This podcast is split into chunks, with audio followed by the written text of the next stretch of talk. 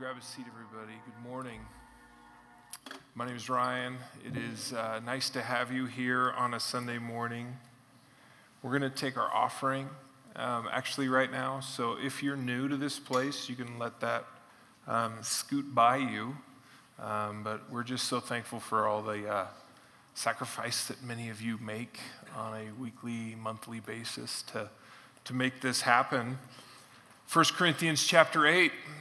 So if you're just joining us, um, if you've been gone for a little bit, we are in the midst of a letter written by a guy named Paul to a group of Christian believers, followers of Jesus, in a town that was chocked full of temples and idol worship and sacrifices.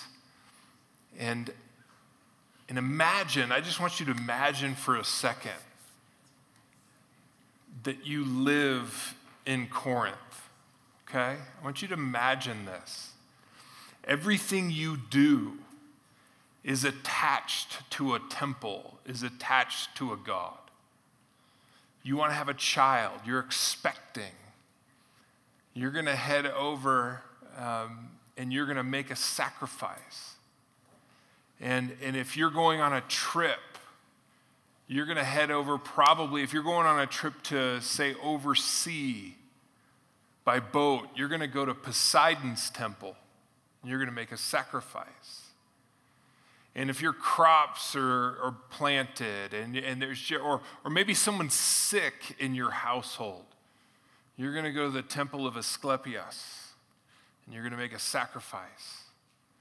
And everything you do and everything your family does and all your friends do all revolves economically, spiritually, socially around the worship and sacrifice to the gods.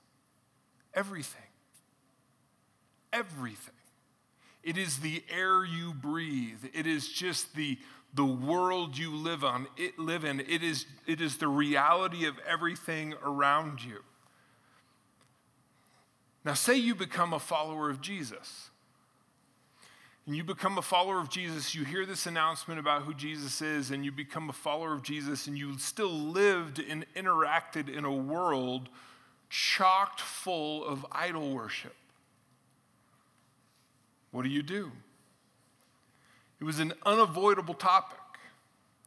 And that's why the Corinthians sent word to Paul, who was in Ephesus, on some helpful, give us some tips. How do we do this? Can we eat meat that's been sacrificed to idols? Can we not eat meat? You know, what, how do we live in this world? How do we live in this, this reality? And you remember, Jewish people were actually off the hook for idol worship. I mean, it was a long standing, it was just like a unwritten rule in the Roman world. If you were Jewish, you got a pass. You got the protection to worship as a Jew uh, monotheistically, okay? Um, and you didn't have to. I mean, it was, it was known that you weren't going to go to the temple. It was known that you weren't going to eat the food sacrificed to idols, right? So you got kind of a pass. But for everybody else, if you were a Gentile pagan convert to Jesus, and then you all of a sudden just stopped going to the temple, or if you all of a sudden just withheld yourself and pulled back from, from families and friends inviting you in. Remember last week we talked about how a third of the offering meat would actually go to the gods. A third of the offering meat, you would bring people in and have a party, you know, like a little little cookout, you know, with the goat or the whatever. And then and then a third of it would actually be sold in the marketplace. But you were like, ah, do I go? Do I go, do I go to the feast at Poseidon's temple? Do I, do I do this anymore? And when you didn't do it, your social life pretty much took a hit. You weren't, like, people are like, where, where are they at? Why aren't they here? And if you were a Gentile and you began to follow Jesus, there was no free pass for you.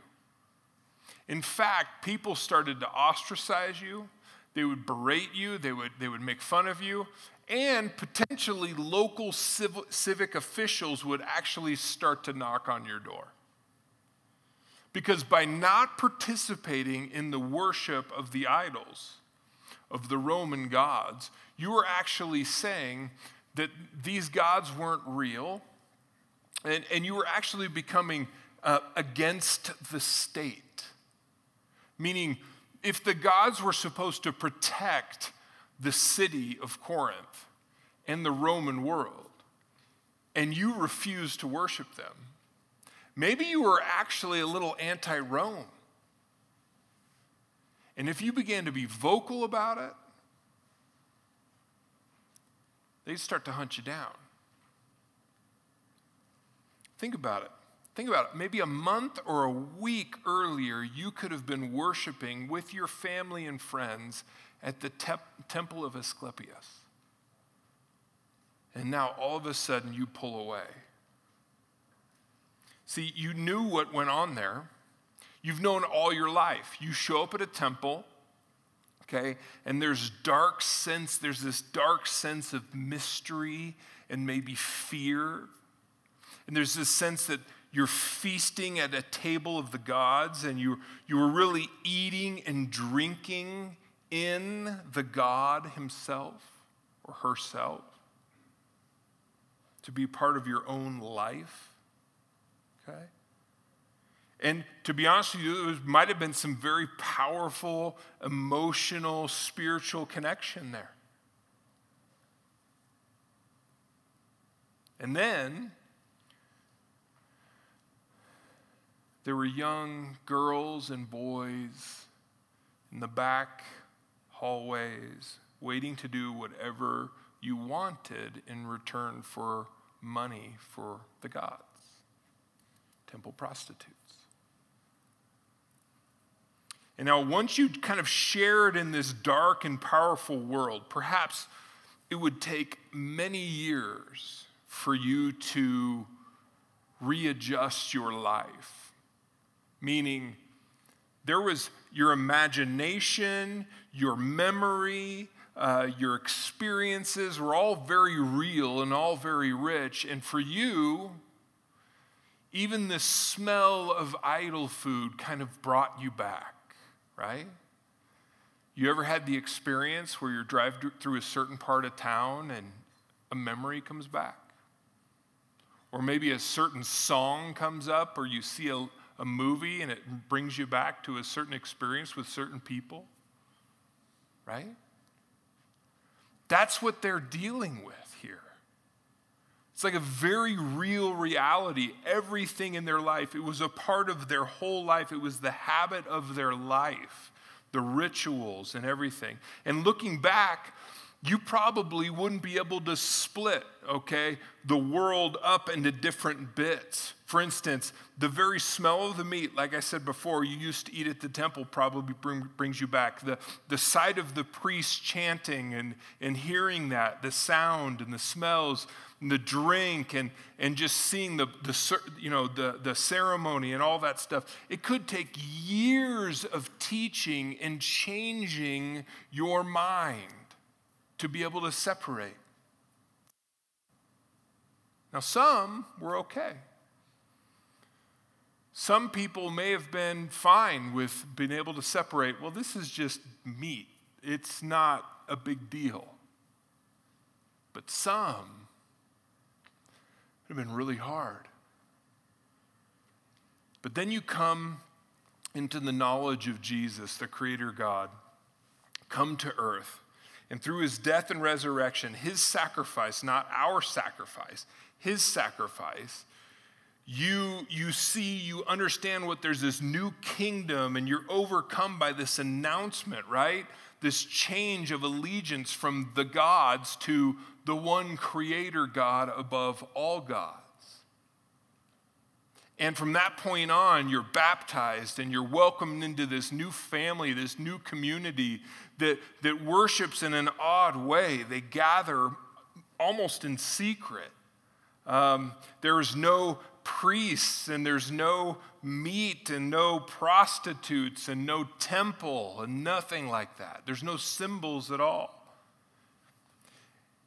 And you were taught to practice exclusivity to Jesus, just to one God. And these new converts, these new Gentile Christians, probably we seemed so bizarre to everybody else. So bizarre. I mean, their, their fellow pagan friends, they're probably in their family, your family, and there's this ab- abrupt, seemingly arbitrary shift in your, in your religious behavior. You're like, what? What happened to what happened to Hank? Right? Like all of a sudden he doesn't want to hang out with us, he's weird. And a total withdrawal from the worship of these pagan deities was kind of like a move without precedent. So the gods were very real and big and important in Corinth.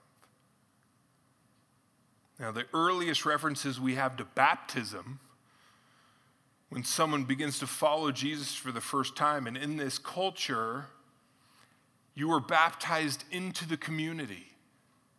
Meaning they were that was the, the almost like a, a, a religious rite of passage not only into the community but into the death and burial and resurrection of jesus. And, and what they would say they would say things like um, you're baptized into the name of jesus meaning you have new ownership. As a follower of jesus there you have a new master you have a new allegiance right? It was just a very powerful moment for these new converts. And so we pick up this letter because Paul is answering a very real question that they're asking How do we live? Like, literally, how do we live? How do we function in this society? How do we live in this era of idol worship? So we're going to step back a little bit to last week's uh, passage and then keep moving forward. I'm going to start in verse 4. It says, So then, about eating food sacrificed to idols, we know that an idol is nothing at all in the world and that there is no God but one. For even if there are so called gods, whether in heaven or on earth, as indeed there are many gods and many lords, yet for us there is but one God, the Father, from whom all things came and for whom we live. And there is one Lord, Jesus Christ, through whom all things came and through whom we live. Verse 7, Paul says this But not everyone possesses this knowledge. Paul's saying, not everybody knows this. Not everybody knows that there's just one creator God and that he's above all the other gods. And he's basically saying, like, whose job is that to make that known? Your job, my job.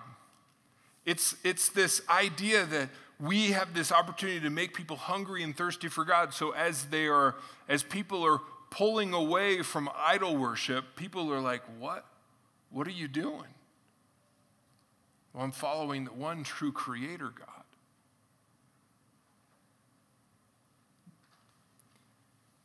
This idea that we're to make loud and make vocal the good news of God in your family, in your neighborhood, in your place of work. Dan, Dan's headed to Nicaragua. He's there now, like Nicaragua, anywhere. in a world where there are many gods and many idols. And Paul continues some people are still so accustomed to idols that when they eat sacrificial food, they think of it as having been sacrificed to a god. Actually, that translate better translated as though they are sacrificing to an idol. So Paul's saying that some people are so accustomed to eating it that, that actually, when they eat it, they actually think about the fact that they're sacrificing to the idol, to the God. And since Paul says their conscience is weak, it is defiled. But food does not bring us near to God, but we are no worse if we do not eat or if we or no better if we do. So Paul's saying the food is not the problem. That's not the issue. Idols are the problem. And idols are, are a front for their, their inanimate, no power to them objects for what's behind them. And what Paul is saying is some people can't separate the food and the practice. And so he says in verse 9 Be careful, however, that the exercise of your rights, and he uses this a lot in the next few weeks, we're going to be talking about this, does not become a stumbling block to the weak. For someone with a weak conscience sees you with all your knowledge eating in an idol's temple, won't that person be emboldened to eat what is sacrificed to idols? So, this weak brother or sister for whom Christ died is destroyed by your knowledge. Remember earlier, last week, we talked about this idea that Paul says that your knowledge, you, think you know, but you don't really know all that you're supposed to know. He's like, your knowledge is kind of puffed up, it's kind of arrogant, it's kind of prideful. And he says, so, so you just laissez faire, eating in the temple, you know, kicking it with your friends, is actually going to cause a very young convert to Jesus to really just stumble. She's like, wait a second. I thought, but. and they're going to they're going to have this wave of, of, of, of uncertainty and confusion in their life. So there's this group of people, obviously within the church, and this goes all the way back to the beginning of the letter where Paul says there's different teachers and there's division and all that kind of stuff. Some of the teachers were probably saying, hey, it's totally fine. Idols aren't real. Knock yourself out. Have some meat. Go hang out with your friends. Do everything you used to do, just know that the idols aren't real. They actually had teachers teaching that. But what it was doing, it was dragging vulnerable people back into idol worship. And that's why Paul is writing this letter. He's like, You may have the right to eat meat. In fact, as a Roman citizen, okay, there were what he may be referring to is, is this right that Roman citizens have in Corinth uh, to attend like big imperial festivals and um, like a Fourth of July parade, you know, kind of a deal, like a big imperial deal. Um, and, and they had this right to be a part of it because they were Roman citizens. Um, but Paul says this when you sin against your brother or sister in this way, you actually wound their conscience. You actually shift inside of them what they think is right and wrong. And he says this is really powerful. He says, You actually sin against Messiah. That is such a powerful statement. When you sin against the person to your right or your left who loves and follows Jesus, you're actually sinning against Jesus. Verse 13, it says, Therefore, if what I eat causes my brother or sister to fall into sin, I will never eat meat again so that I will not cause them to fall. That is love. That is a guy who loves his brother and sister so much that he's willing to push aside something in his life so that it won't bring them down. He says, I will be a vegetarian for life. Now, I don't know about you. I'm going to leave it there. Rather than tempt my brothers and sisters, I will choose to be a vegetarian for life. I will choose to totally avoid meat completely because they matter more than my rights. Okay? It's this idea of knowledge and rights, okay? And Paul says love is bigger. than that. So remember, this letter, we're chunking it up in a number of different weeks. Um, a lot of different weeks, okay? Um, now, here's the thing they read it in one swoop. And maybe the next week they gather, they read it again. And then they read it again in one huge swath. So, in order to get a little bit more about what Paul is saying, we're going to jump ahead for a little bit. 1 Corinthians chapter 10 verse 14. This is where Paul kind of helps land the plane. And we'll get into this again later on. He says this Therefore, my dear friends, flee from idolatry. He's like, run away from it. I speak to sensible people. Judge for yourselves what I say. Is not the cup of thanksgiving for which we give thanks a participation in the blood of Christ? Is not the bread that we break a participation in the body of Christ? Because there is one loaf, we who are many are one body, for we share the one loaf. Paul's point is that when you participate with your brothers and sisters, like we are going to do today, at the Lord's table right here, when you come to the table, you are actually connecting with Messiah together. Okay? Meaning, it's not just about remembrance. Just want to make that really, really clear. Yes, we do remember, but it's more than remembering.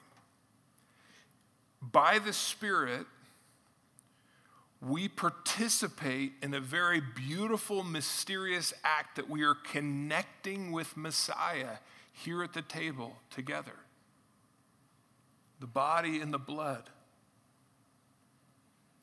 And we'll get more into that when we get to the, the section in, in, in 1 Corinthians 11. But Paul says this in verse 18 Consider the people of Israel. Do not, uh, do not those who eat the sacrifices participate in the altar? Meaning, when you are at the temple making sacrifices, this is what Paul's trying to get at, and eating the meat, you're connecting with the gods.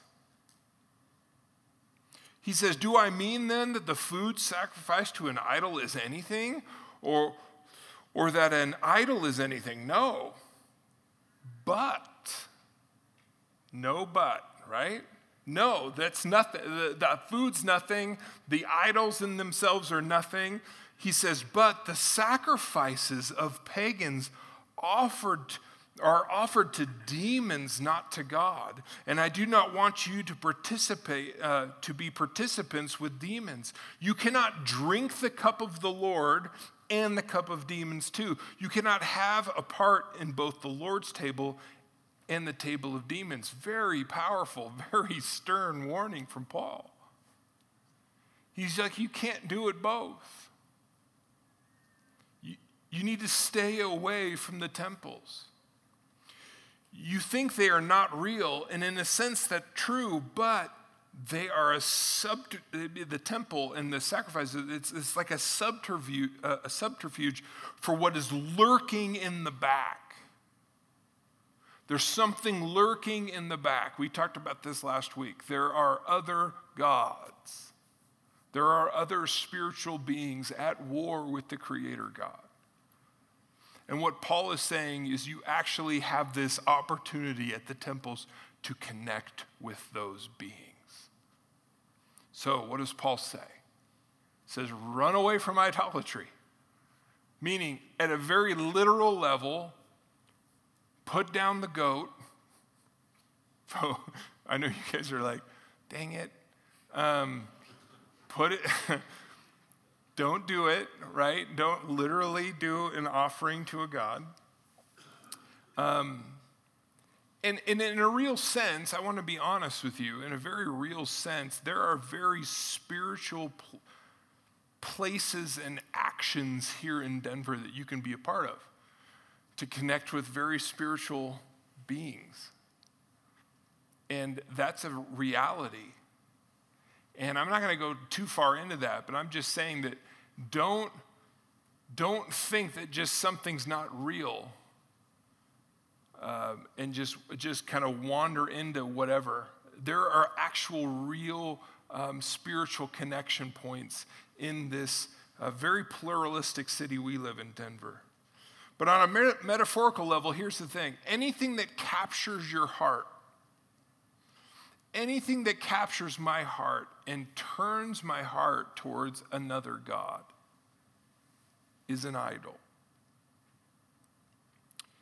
Anything you take into your heart that takes your heart away from God, even really benign things like money, possessions, stuff, grades, titles, celebrities, athletes, what people think of you, your band, your, your, your club, your girlfriend, your church, anything can pull your heart away from the worship of the one true Creator God. Anything.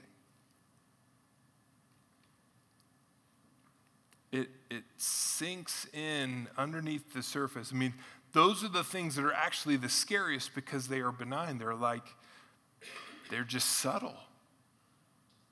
Right?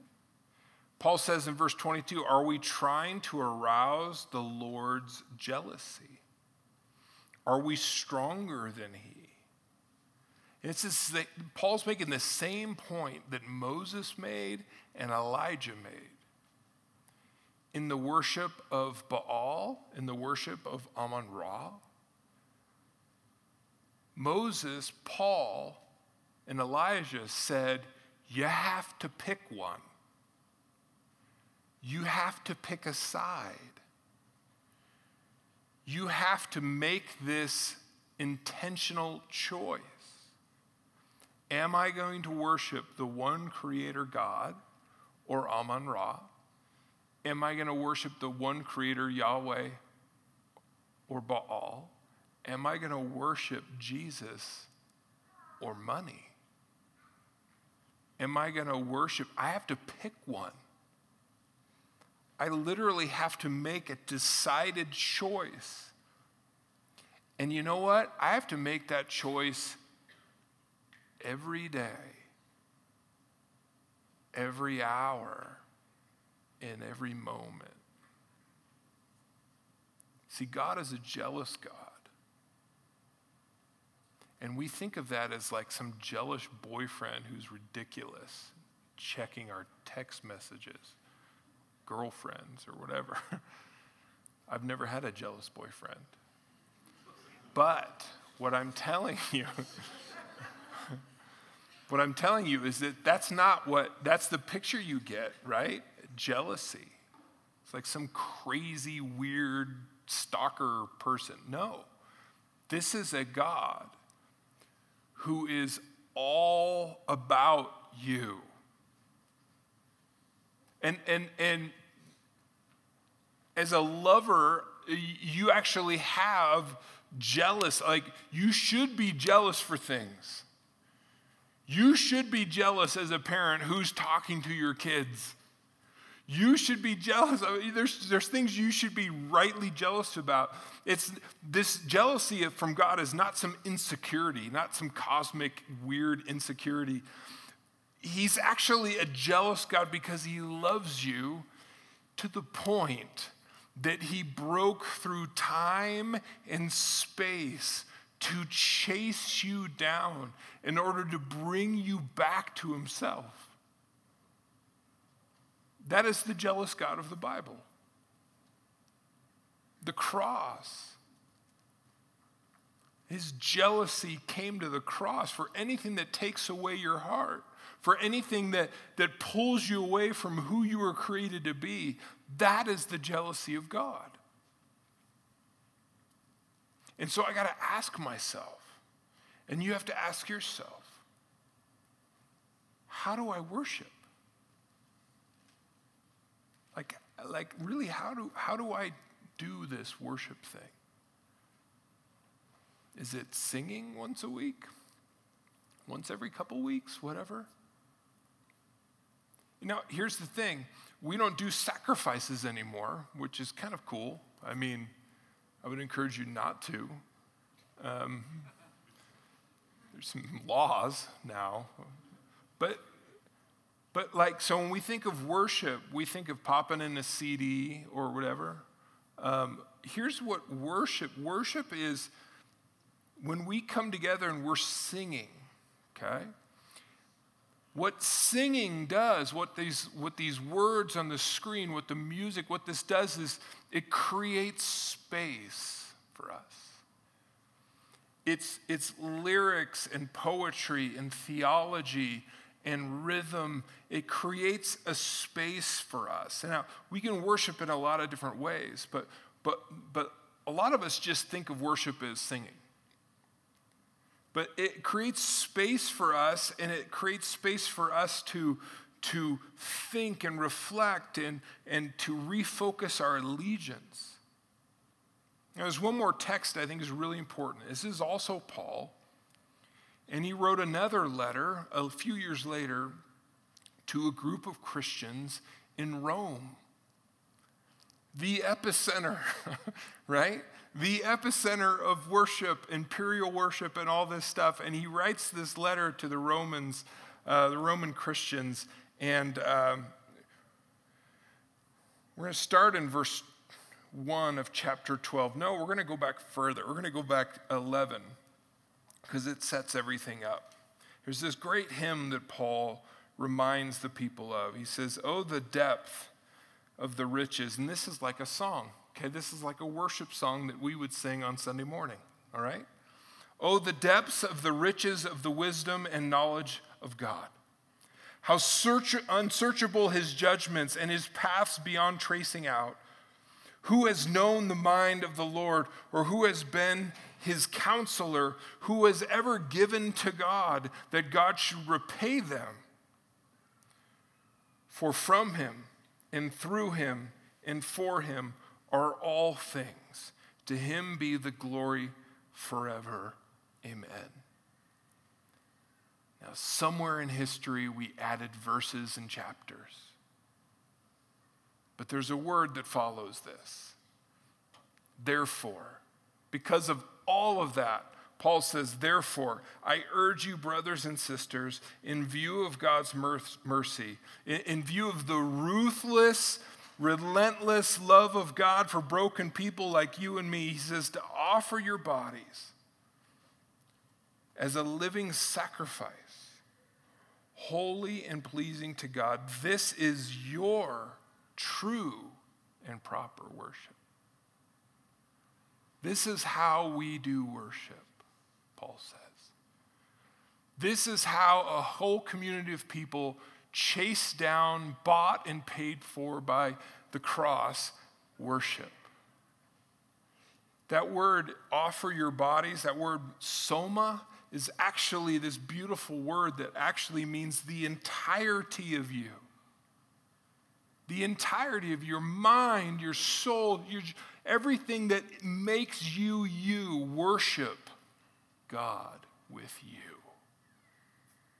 Worship is about sacrifice. Worship is not just, it's not a religious practice, it's a human practice. Everybody worships.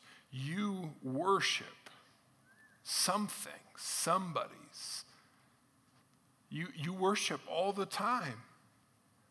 The question is, as followers of Jesus who have given our allegiance to a new king, a different kingdom, do you worship God? Do you worship money? Do you worship our country? Do you worship our flag and our anthem? Do you worship financial security? Do you worship stuff? Do you worship minimizing your risks? Do you worship um, escape, food, drink, binging Netflix? Do you worship? Uh, he's like, yeah. Um, do you worship a particular political ideology? Do you worship uh, your body? Do you worship other people's bodies? Do you worship uh, your notoriety, maybe through social media or whatever? Do you worship sec- your sexuality? Do you worship your experiences and do you worship travel? Do you worship do you worship all these other things? You and I are made to give ourselves over to someone or something larger than ourselves. It's how we're wired. Meaning, you do not get to pick if you worship, but you do get to pick who you worship, what you worship. Now, what God is, what Paul is saying is giving your entire life over to God. Sacrifice your body, giving your body as a living sacrifice. Paul, it's this idea of I want all of who I am to be yours. That's what that means. You are living sacrifices. How you live is how you worship. How you live, how you spend your time, how you spend your money, how you spend your work time. How all of this is worship. It's all worship. People ask all the time, like, uh, you know, the, the, here's how you tell how you worship. And for us, it's very economic, okay? It's very simple. You can, you can track what you spend your money on. There's a lot of money I spend on coffee, right? And um, I heard amens. Um, and there's just, I mean, think about it. Leisure and, and maybe, maybe things for your house. And uh, what do we worship? I'm not saying all that stuff's bad. It's like food sacrificed to idols, right? Is the food bad? No. But where's my heart going? That make sense? And how we can help each other not get off track thinking deeply and seriously about our lives and our actions as worship, and how our lives and our actions actually impact each other. So, I'm going to lead us into communion because this is very much all through what Paul is saying. That when we come to the table as a community, okay, we're actually doing more than remembering. We're actually, in a sense, as a community, participating in the death and resurrection of Jesus and the implications of that in our own lives. Meaning, this is, a, is this like a, a re up, a, re, uh, a chance to to make new allegiances, to, to look at our lives and to reflect on our lives and actually come to the table fresh and new and bringing God back into.